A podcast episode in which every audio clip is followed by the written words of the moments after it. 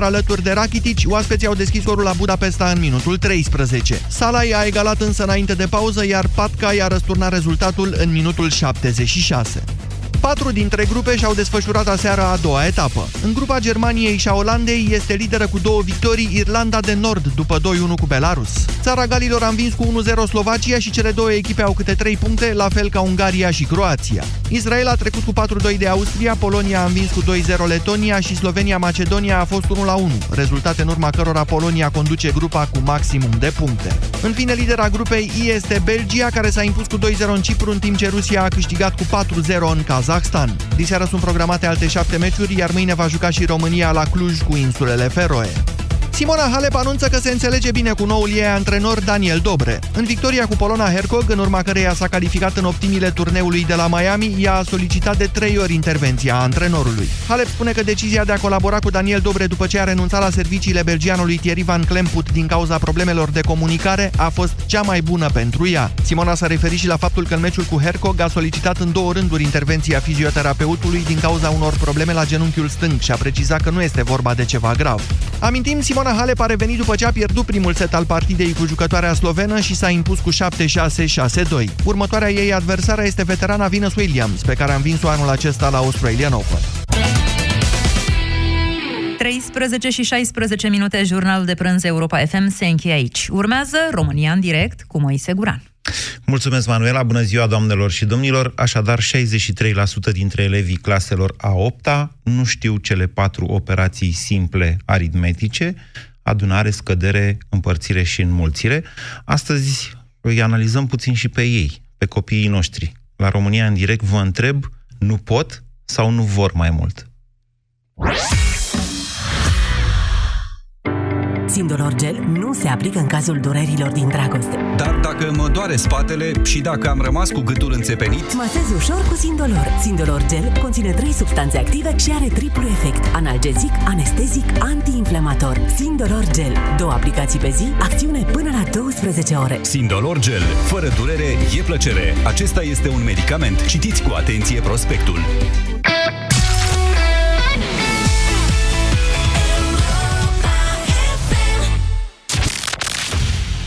România în direct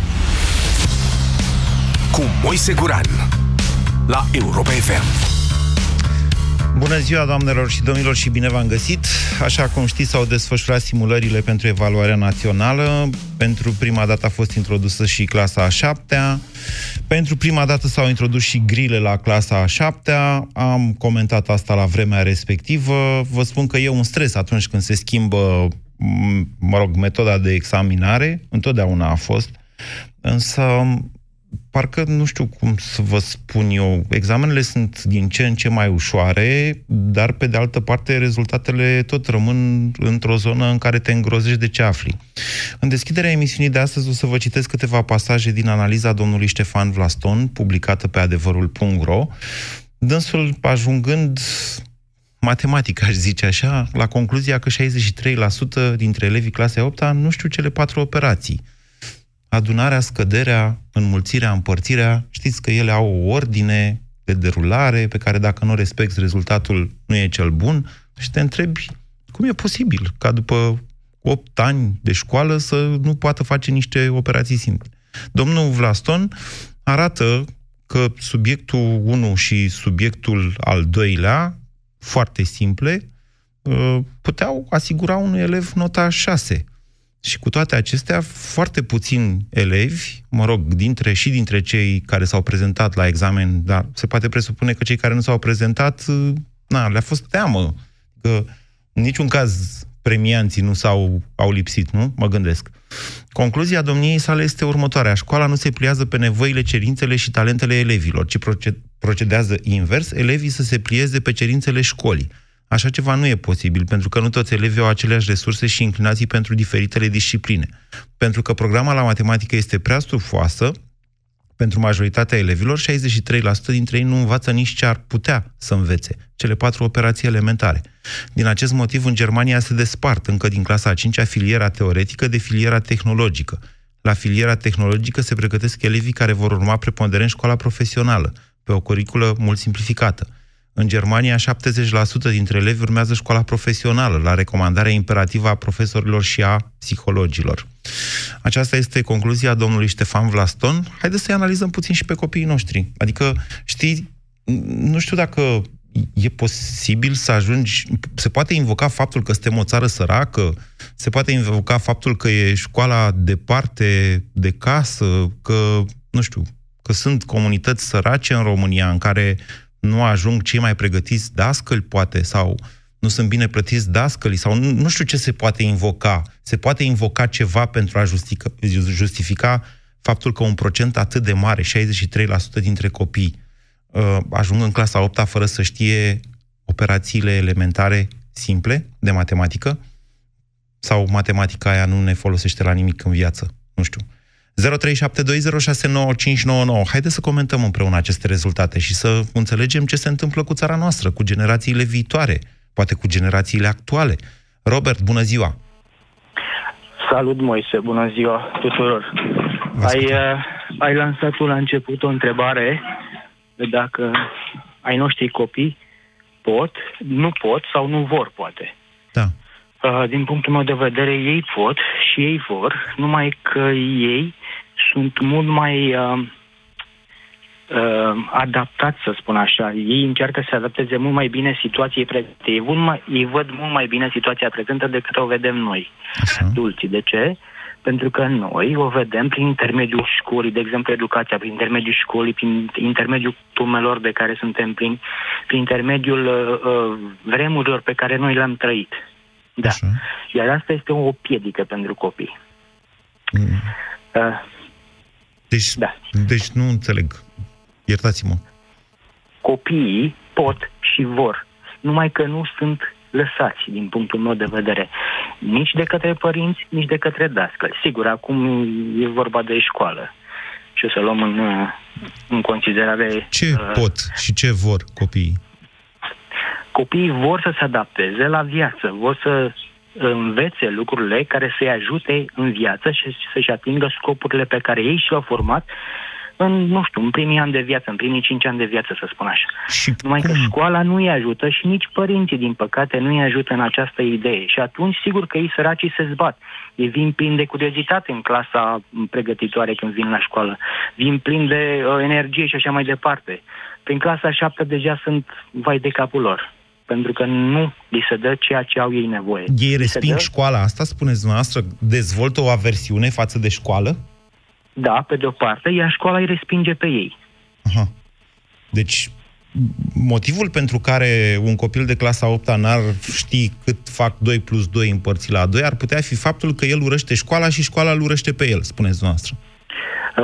El a ajuns ca în clasa 8-a să nu poată ști cât fac 2 ori 2 din cauza, repet, a demotivării lui. Ok. Deci, probabil, el la un moment dat, asta e părerea mea. Sigur că în tabla mulțirii se învață ca pe poezie. Nu luăm neapărat tabla mulțirii, luăm, exerciții simple, logice, matematice. Uh-huh. Probabil că el atunci când a intrat în școală, probabil, să luăm, de exemplu,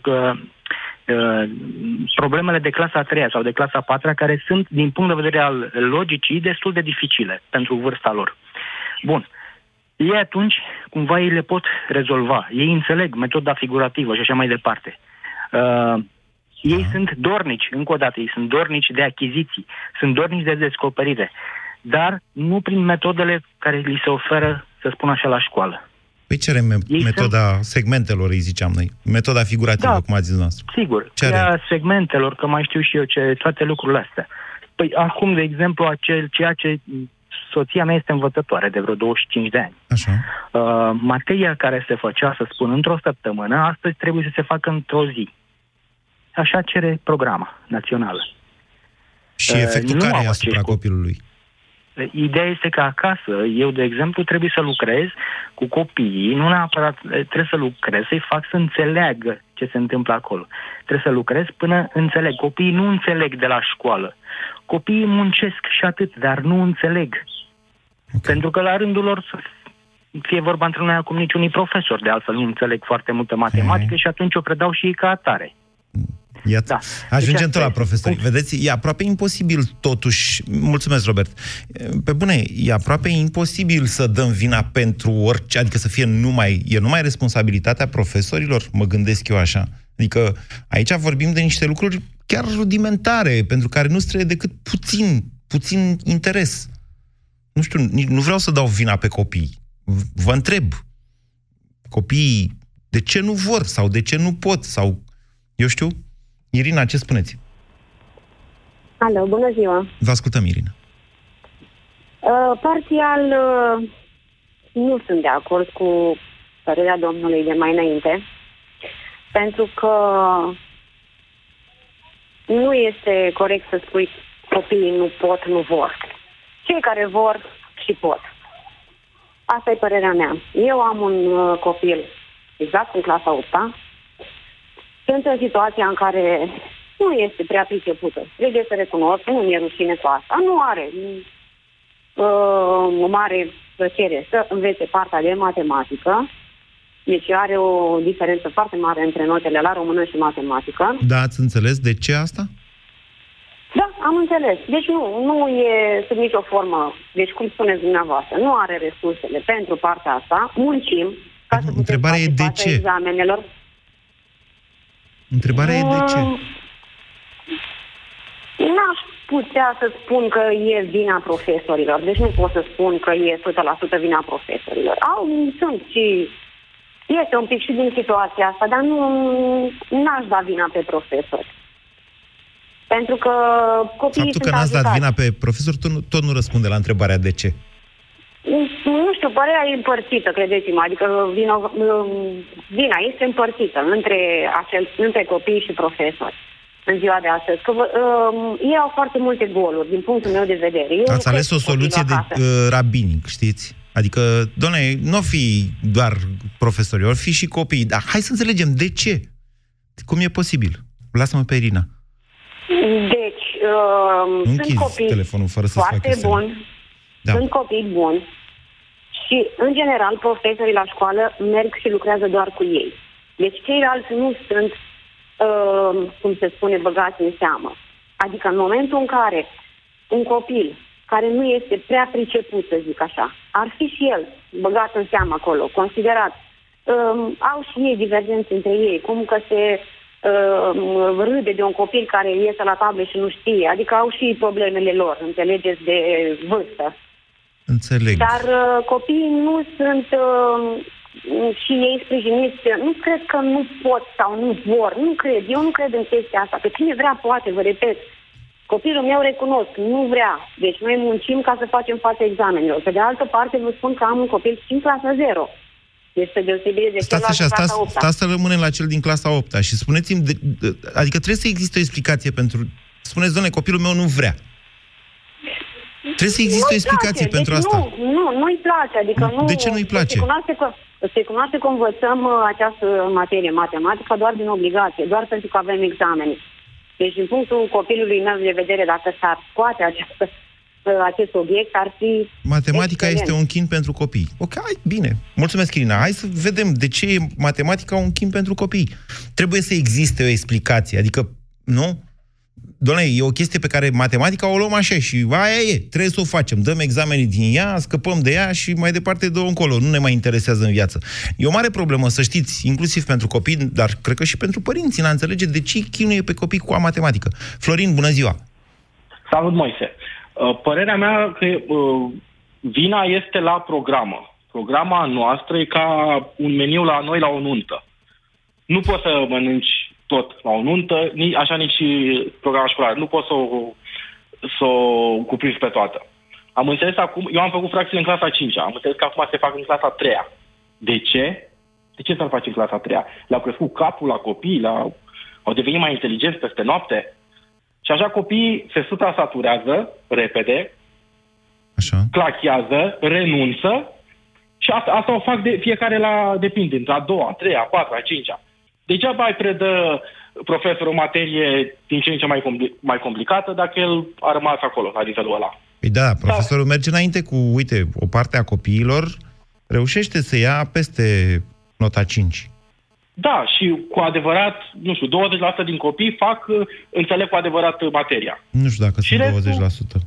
Din ce am văzut mai eu... puțin. Da. 30%. Mai puțin, da.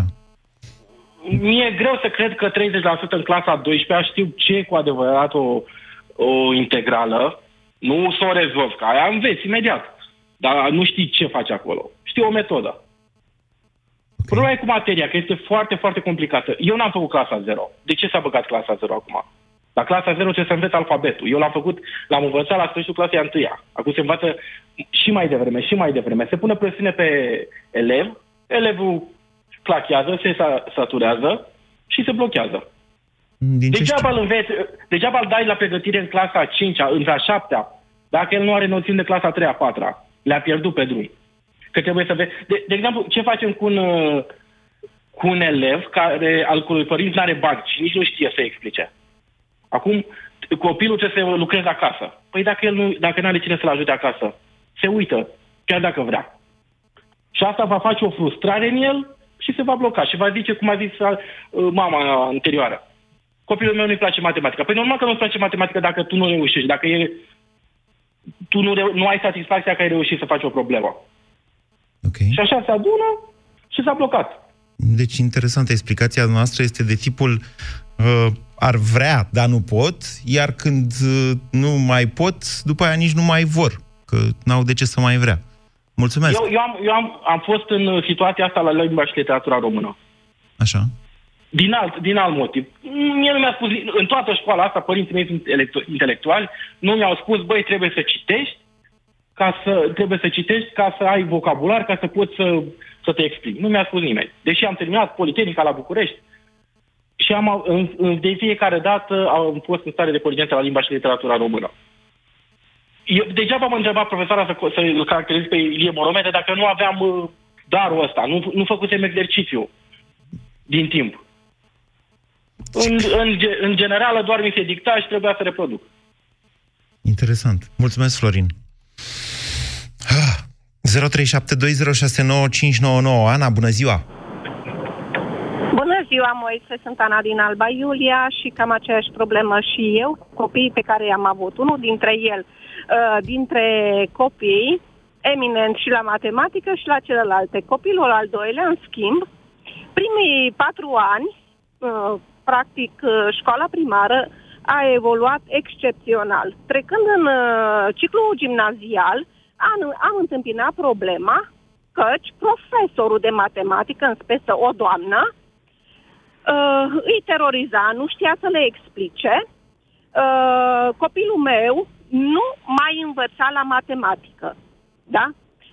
Venea acasă cu note, de exemplu, din lucrări, odată cu 2, odată cu 10. Întrebând care este nivelul fiicei mele, mi-a spus, nu știu, doamnă, nu lucrează acasă, nu face, nu nimic, nu cu tare, nu în sus, nu în jos.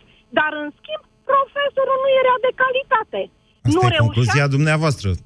Adică, vă avertizez că până acum singurul argument pe care l-ați adus împotriva profesorului a fost o imitație așa caragios. Nu este adevărat, pentru că, între timp, și alți părinți s-au plâns la ședințele cu părinții. Toți părinții spuneau că copiii noștri au acasă cu temele neînvățate. Asta una dintre problemele care există în școală. Căci profesorii nu știu să atragă copiii, să explice matematica pe înțelesul copiilor. Al doilea punct este că se lucrează foarte mult cu elevii care acasă probabil reușesc părinții să-i ajute, să depășească lacunele cu care vin de la școală și pe urmă profesorul lucrează doar cu cei care sunt pregătiți. A treia problemă... Luați-o pe rând, că vă las să dezvoltați. Deci dumneavoastră spuneți că profesorul de fapt la școală lucrează doar cu copiii care au înțeles de acasă materia, că au lucrat cu părinții. Da. Și vă spun de ce. Pentru că în clasa a 7-a, văzând situația cum este, am început și eu să dau copilul la meditație, la pregătire, la o cu totul altă doamnă. Pentru că doamna profesoară de la orele de matematică eu cred că făcea tendențios lucrul acesta pentru a merge copiii la dânsa în pregătire. Toți cei care mergeau în pregătire erau cu note superioare și ceilalți care nu îi apostrofa în timpul orelor, îi făcea în toate felurile, de la idioți, cretini, proști, ca și părinții voștri. Deci expresie. Nu puteți, pentru că sunteți ca și părinții voștri. Ana, dar ceea ce descrieți dumneavoastră sunt lucruri foarte grave. N-ați făcut și noastră o sesizare la director, la inspectorat, la cineva? Credeți-mă că îmi pare rău toată viața mea că nu am dat în judecată această profesoară, că nu am târât-o în tribunal, pentru că mi-a distrus copilul. Eu o trebuie să fac, să merg cu ea la psiholog, datorită acestei doamne profesoare. Da? Mai mult de atâta, după ce am trimis-o la pregătire, a terminat clasa 8-a și capacitatea a luat-o cu 9,64. Deci copilul meu nu avea probleme. Problemele erau la profesoară, la profesor, la cadru didactic, cel care ar fi trebuit și avea obligația. În ce perioadă s-a întâmplat asta? Acum este anul 2 la facultate în exteriorul țării. Deci acum 6-7 ani. Da. Chiar mai mult. Da, acum 6-7 ani fiica noastră a dat capacitatea. Da. 4-6 ani. Acum 6 ani a dat capacitatea, da. Bine, Ana, mulțumesc. Și inclusiv și programa școlară este extraordinar de stufoasă și de multe ori profesorul se plângea că el trebuie să-și facă programa. Pe el nu-l interesează că copilul nu înțelege nimica, pentru că el are obligația să-și facă programa. Aici este una dintre problemele cele majore. Programa. Păi, treci peste o lecție când tu știi și ești... vezi că elevii nu au reușit să asimileze absolut nimic. Păi, acum nu știu cum să spun... Mulțumesc, Ana. E în felul următor. Deci profesorul trebuie să găsească un compromis între viteza cu care se mișcă toată clasa, știți cum se spune, viteza unei flote e viteza celei mai leneșe dintre corăbii. Pe de altă parte, trebuie să meargă mai departe cu cei care muncesc mai mult, înțeleg mai mult, de care se ocupă părinții mai mult, dacă vreți așa, sau nu trebuie să meargă. E un întreg conflict acolo și pentru profesor. Sigur că nu e... Adică ce descrieți dumneavoastră despre profesorul de matematică, astea sunt lucruri care ies din sfera normalului și se duc cel puțin în sfera disciplinarului, dacă nu mai e rău. Da, cred că ar trebui cu toții să recunoaștem că orele de matematică sunt un supliciu național pentru copiii noștri. Hai să înțelegem de ce. Și care-i vina noastră, poate a părinților, sau poate a copiilor, sau poate a profesorilor de matematică, sau poate a programei. Hai să ne sfătuim. 0372069599. Rareș, bună ziua! Bună ziua! Alo, m-auziți? Da. Nu am putut să nu remarc un lucru, practic la toți antevorbitorii mei. Aproape invariabil... toți vorbesc dintr-o experiență, sau cel puțin așa mi-a dat impresia, dintr-o experiență proprie. Da. Cumva trecând deja printr-o problemă cu copiii, deci au avut copii în școală, fiecare, și aici este inevitabil. Nu o să găsesc un părinte care să zică copilul meu e de vină. Profesorul este bun, copilul e de vină. Pentru că și bufnița zice că copilul e cel mai frumos. Da, să știți că dumneavoastră păcătuiți fix în același fel. Așa cum și ceilalți au tendința să extrapoleze și să zică profesorii sunt de vină, dumneavoastră ziceți și bufnița zice la fel. Nu. Părerea mea este că, într-adevăr, deci, sigur că este discuția generală. Cu nevoile nu se întâlnesc cu cerințele pieței și așa mai departe. Copiii sunt... Clar, deci este nu conflictul de generații. Conflictul de generații este un termen mult prea... Dar cine a vorbit de conflictul de generații? Aici, părerea mea este că aici copiii devin... Întâmplarea face să am și eu contact sunt cadru didactic, lucrez, dar cu studenți. Așa. Este un dezinteres general. Deci, ce anume îl cauzează? Nu, n-aș putea să vă dau origine, adică nu am cum să pun punctul pe I, să zic, uite, aia este cauza. Sunt sigur că aveți o teorie. Multifactorial. În primul rând, părerea mea este că dezagregarea nucleului familial este prima și cea mai gravă. Care dezagregarea nucleului familiar, domnule? Iertați-mă că statisticile noastre demografice arată cam aceeași rată a nupțialității și divorțialității de pe vremea lui Ceaușescu. Nu mă refer la... Despre ce dezagregare vorbim? Mă refer la conceptul de familie și la ceea ce copilul percepe acasă și cum vede și cum se ocupă și ceea ce îi transmite părintele copilului și ceea ce cum reușește să-l motiveze. Pentru că eu, sincer, cred că de acolo, una dintre marele probleme, pentru că părinții, pentru că așa se spune, cei 7 ani acasă, nu mai reușesc să-i motiveze. Undeva se pierde. Părinții sunt tot timpul angrenați în diferite lucruri. Nu le mai alocă copilor acel timp necesar minim într-o zi în care să le explice și să-i determine, să-i motiveze, astfel încât copilul să-și dezvolte de la sine un instinct, un reflex de a face ceva pentru că așa vrea el, nu pentru că este obligatoriu. Bun. Eu cred. Deci am vorbit acum, asta e punctul de vedere al unui cadru didactic. Totul pleacă din familie pentru că părinții nu mai știu să-și motiveze copiii. Păi asta, Bun, hai să zicem că e așa cum spuneți dumneavoastră. Să zicem că e așa. Domnule, s-a întâmplat ceva, o dezagregare a nucleului familial, cum ați zis dumneavoastră, părinții nu mai înțeleg că trebuie să-și motiveze cumva copiii, după care, hop, se întâmplă ceva în viața copilului, apare școala. Da, dar ceea ce spuneți... Dar școala nu mai are ce face, deoarece părinții nu... Dar ceea ce spuneți noastră este ABC-ul. Este ABC-ul, să nu știi să nu știi mulțire, adunare, scădere, împărțire. Asta este ABC, adică nimeni nu zice, cum zicea domnul dinainte, că nu știa să facă caracterizări la literatură. Sigur, aia deja e o abilitate, cumva, aia nu poți să te dezvolți la fel de bine. Bă, dar nu, e fix același lucru, doar că e altă materie. Deci să citești o carte e ca și cum ai ști... Da, exersezi 2 plus 2 împărțit la 2, să citești o carte. Cum să-l caracterizezi pe Ilie Moromete altfel decât... Ei, uite, învățăm pe din afară. La fel și la matematică, copiii memorează tipuri de exerciții pe care... sunt trimiși să-l facă tone de exerciții acasă și face la un moment dat trebuie așa. Să le scuipe. Păi trebuie să le scuipe.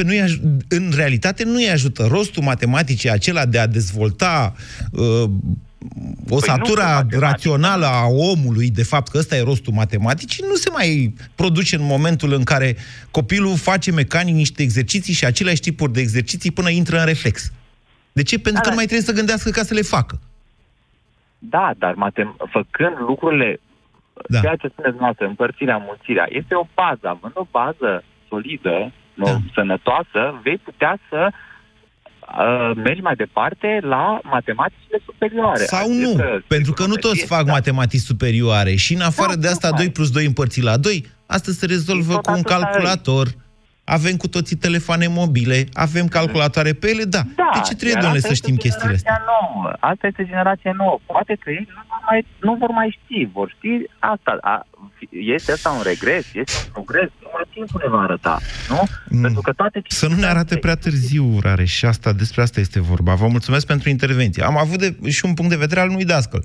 Domnule, totul pleacă din nucleul familial. O fi așa. Dana, ce spuneți? Bună ziua! Bună ziua!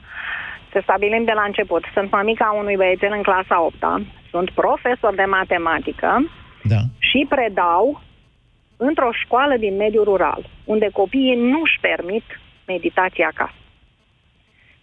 Punctul meu de vedere este că lipsește motivația învățării.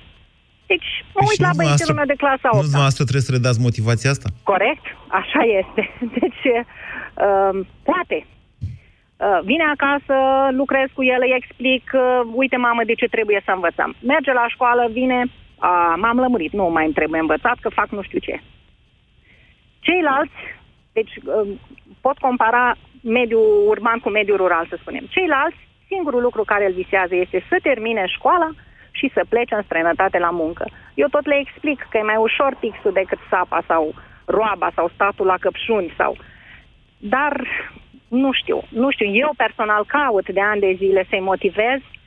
Nu am găsit decât la foarte puțin. Și, într-adevăr, aici familia are cumva un rol important. Dar mă uit la copilul meu pe care nu reușesc să-l motivez foarte bine, că mi-l demotivează societatea cumva.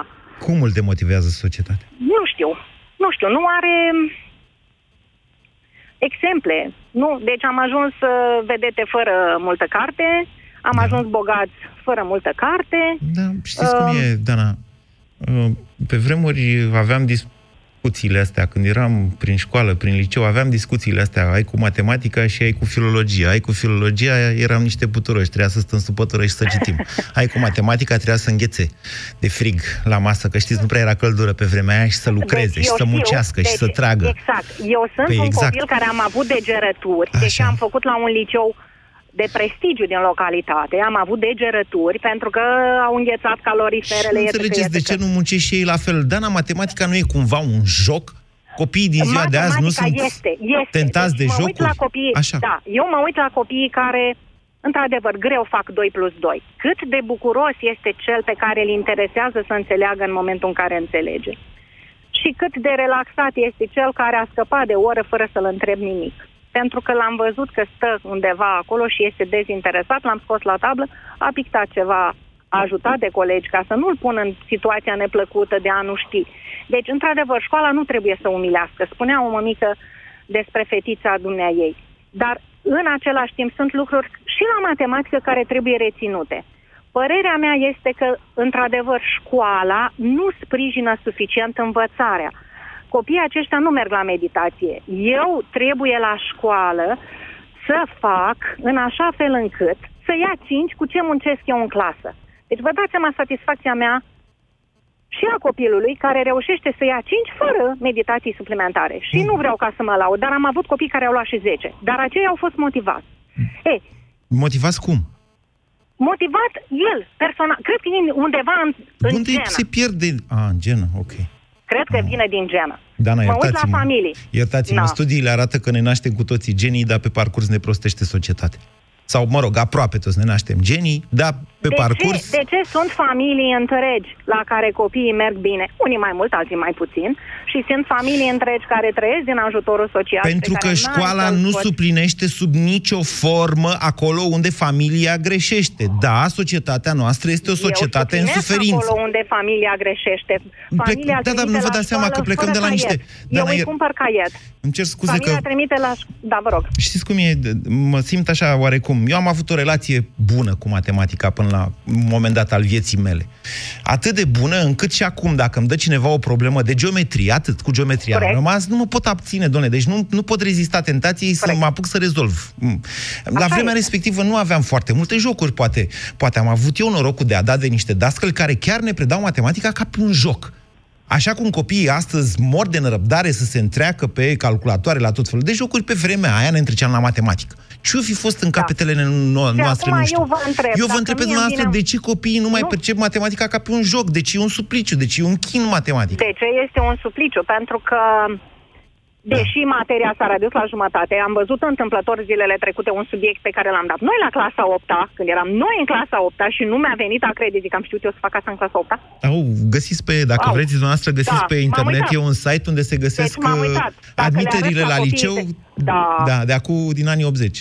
Te îngrozești, nici la Olimpiade nu se mai dă așa greu. Exact. Da. Așa. Deci, eu mă străduiesc să fac matematica un joc. Cine nu mă lasă este cel de la ISJ care vine și îmi spune, cum, madame, da, aici ești cu materia? Păi, dar, mata, trebuie să fii nu știu unde. Păi, cum adică nu te ții de programă? Ce se mai întâmplă cu matematica din ziua de azi? Și înainte era la fel, n-avea conexiune cu realitatea. Eu mă străduiesc când predau ceva să-i spun, uite, mă, la ce-ți trebuie să știi decametru pătrat? Decametru pătrat e ar. Arul tu l-ai în grădină. Arul tu lucrezi. De pe un ar scoți atâtea kilograme de cartofi care să le învinzi cu atâția lei și așa mai departe. Adică trebuie regândit cumva, mai ales la matematică, trebuie regândită în așa fel încât copilul să se regăsească acolo.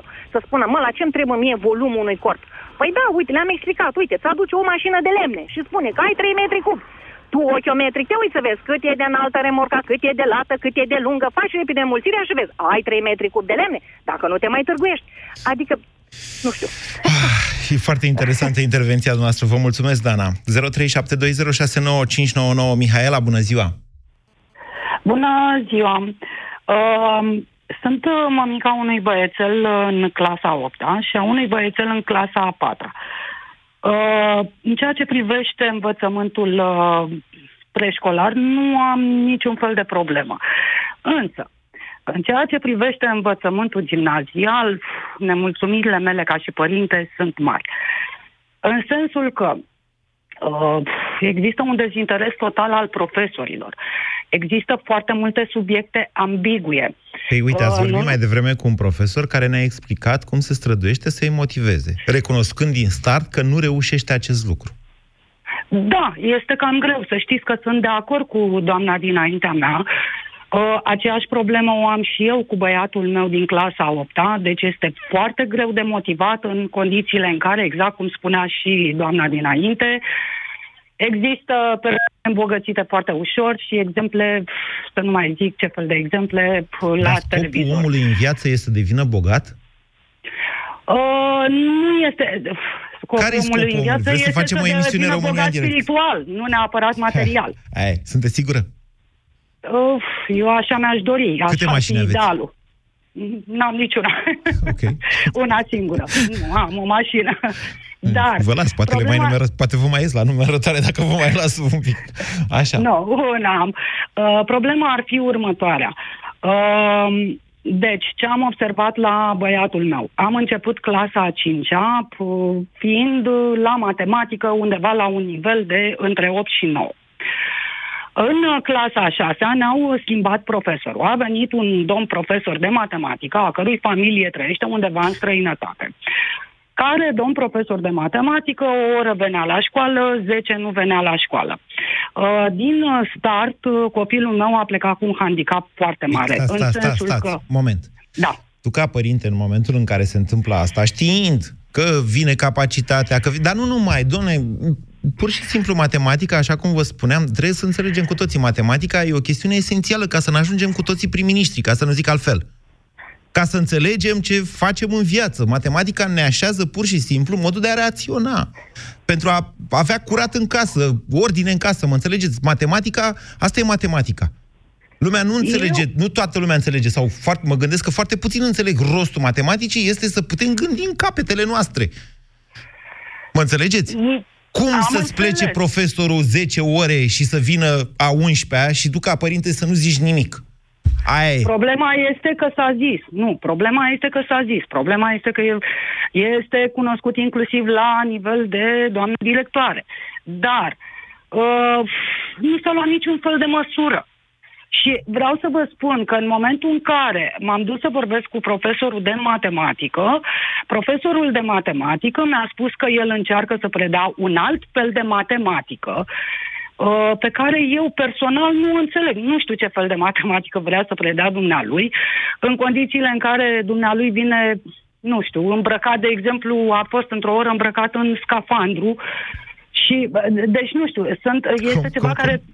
depășește puterea mea de înțelegere. Deci a 11-a oră, 10-a lipsit și a 11-a venit îmbrăcat în scafandru? Ei, aici am exagerat. Nu, deci, dar vine, deci vreau să vă zic că nu fac matematică. Nu au teme la matematică pe motiv că legea le interzice. Și nu au voie să le dea teme.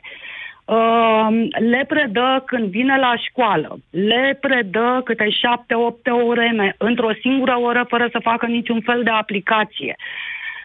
Am fost nevoită să suplimentez numărul de meditații la matematică ale copilului meu, dar profesorul meditator mi-a spus: doamnă, îmi pare foarte rău, nu am cum să vin, deci eu lucrez cu el pentru consolidarea cunoștințelor pe care el le acumulează în clasă, ori în clasă nu acumulează nimic.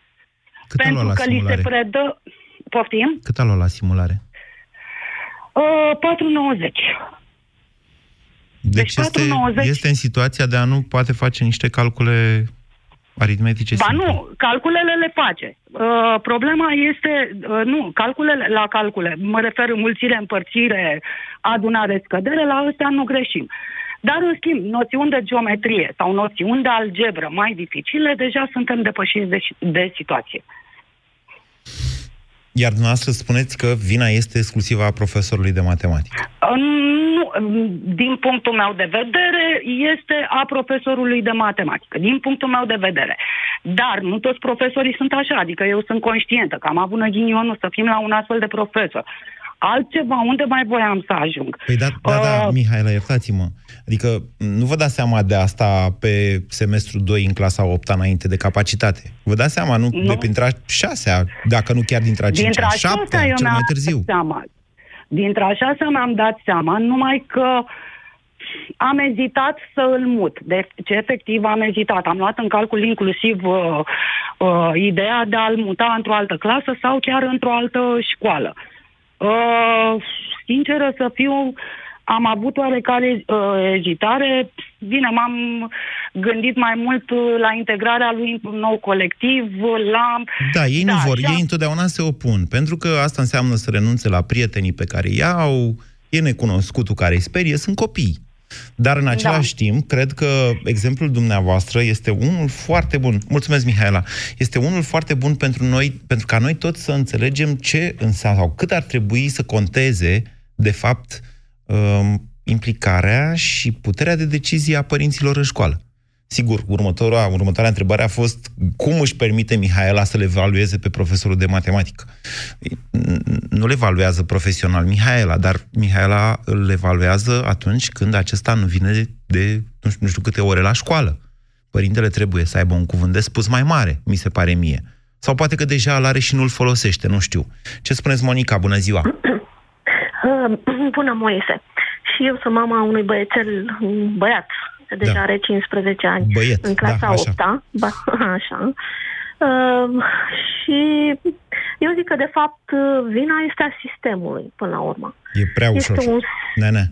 Este un sistemul suntem noi toți, părinți, profesori, școală, curriculum, ăsta e sistemul. Sistemul e țara în care m-am născut, vorba lui Chirilă. Deci lăsați sistemul, hai să mergem mai aplicat de atât. Așa. Copiii, ca să-l motivezi, înainte era motivația ai cartei parte. Și acum nu mai e? Dacă te uiți în jur, nu cred că mai merge aceeași motivație și pentru ei. Dacă te uiți la televizor, dacă te uiți în jur, vă dați seama că merge exact aceeași motivație. Da, dar la vârsta lor, încă ei asta percep. Ce văd la televizor, ce văd printre prieteni. Poate stau prea mult la televizor? Da, și asta e posibil. Și asta e posibil. Copiii sunt motivați până la urmă și de profesorul care predă, de modul cum predă, că întrebai care e motivația. Da, eu întreb dacă de la asta am pornit. Nu vor sau nu pot mai mult copiii noștri? Cred că și una și alta. Intră aici. Mai întâi nu vor și după aia nu mai pot. Da. Când ajung la discernământul acela, la maturitatea necesară, să zică că da, uite, îmi trebuie, pentru că deja se acumulează acele pierderi din clasa 5-a. Da, dar vedeți că e o problemă, adică în clasa 5-a nu poți realiza, adică realizezi faptul că ora de matematică este un supliciu, că nu înțelegi nimic din ce spune profesorul. Dacă profesorul este așa, și sever... Dar de ce trebuie să fie așa? E o generație nouă. Nu mai ajunge să predai decât să scrii cu creta pe tablă și să ștergi. Dar ce ar trebui să înșirui o serie de formule, desene și atât. Și învățați pe din afară, facem 5 tipuri de probleme și gata, s-a terminat ora de matematică. Sunt o nouă generație, au tablete, le pot pune, de exemplu, geometria în spațiu, le pot pune în spațiu să vadă 3D, secțiuni, să vadă, deci sunt o multitudine de metode. De aia să vrei și tu, ca profesor, să ajungi la nivelul lor. Ok. Știți că geometria în spațiu, de fapt, tehnologic. Geometria în spațiu e o forțare a minții noastre. Exact. Și care e problema? E ca și cum ei spune unui fotbalist că poate să învingă într-un meci fără să alerge foarte repede. De ce? Deoarece se poate acum și pe calculator să fugi. Gata. Poți să iei Champions League și dacă joci FIFA sau cum ce joacă Petreanu pe tot timpul. Nu e așa. În momentul ce tu faci materia ta plăcută și îi dai elevului o finalitate practică, să vadă, să înțeleagă, o să învețe. De exemplu, copilul meu este bun la matematică și tot ce înseamnă fizică, chimie, în care vede practic ce se întâmplă, la ce folosește, este bun. Ok. Nu zic că n-aveți dreptate. Nu zic nici că aveți dreptate. Na. Deci, da. Evident că adevărul e undeva, se intersectează. Bineînțeles. Da. Și așa cum, deși v-am negat acest drept de a da vina pe sistem, dar nu uita, sistemul suntem noi toți. E imposibil să nu fie și vina părintelui. Mihaela, când a văzut că are o problemă cu profesorul de matematică, trebuie să facă ceva pentru copilul ei. Asta dacă nu cumva ea însă își gândește la modul, în viață poți să reușești și altfel. Să știți că mi-ați dat o idee. O să vă convoc la o adunare din asta de